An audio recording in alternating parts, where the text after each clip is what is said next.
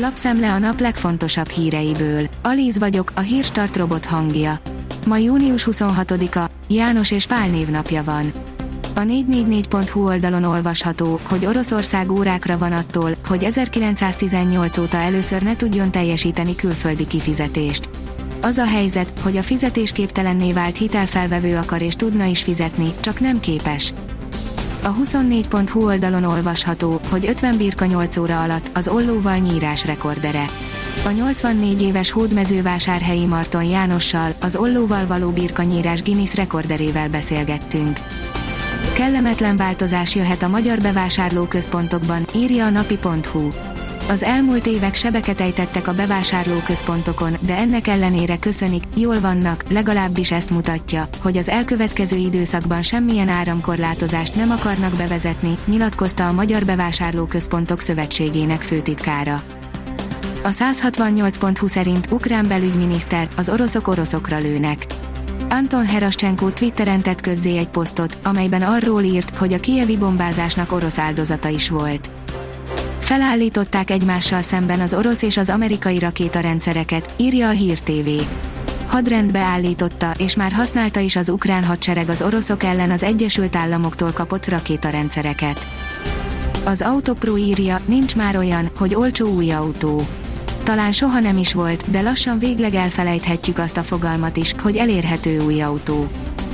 Generációkutató, a mai fiatalok el vannak veszve ebben a túlságosan kitágult világban, írja a növekedés.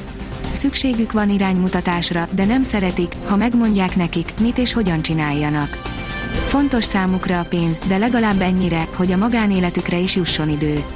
Rosszul tűrik a monotóniát, és elvesznek a rájuk zúduló információ dömpingben. Rendkívül központúak, mégis nyitottak a világuk dolgai iránt. Ballisztikus rakétákkal lőtték Kievet, írja a népszava. Hetek után ismét ballisztikus rakétával lőtték az oroszok az ukrán fővárost. Ukrajna aggódik a dombászi fejlemények miatt.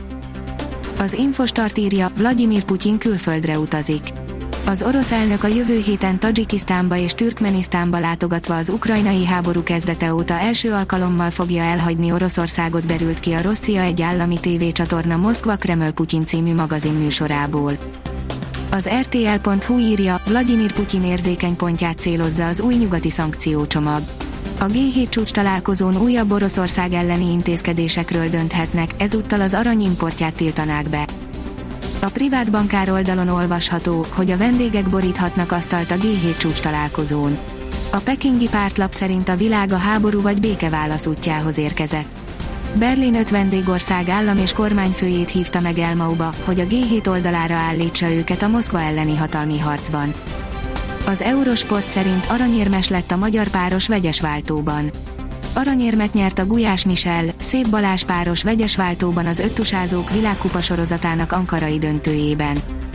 A magyar vegyes páros nagy hátrányból lett világkupa győztes, írja az m4sport.hu. Gulyás Michel, Szép Balázs nagyot hajrázott a kombinált számban. A kiderül szerint a strandolóknak kedvez az időjárás a következő napokban. Országos kánikula érkezik, a legtöbb helyen 33-39 fok közötti értékeket mérünk majd. A jelentősebb felfrissülés még sokáig várat magára. A Hírstart friss lapszemléjét hallotta. Ha még több hírt szeretne hallani, kérjük, látogassa meg a podcast.hírstart.hu oldalunkat, vagy keressen minket a Spotify csatornánkon. Az elhangzott hírek teljes terjedelemben elérhetőek weboldalunkon is.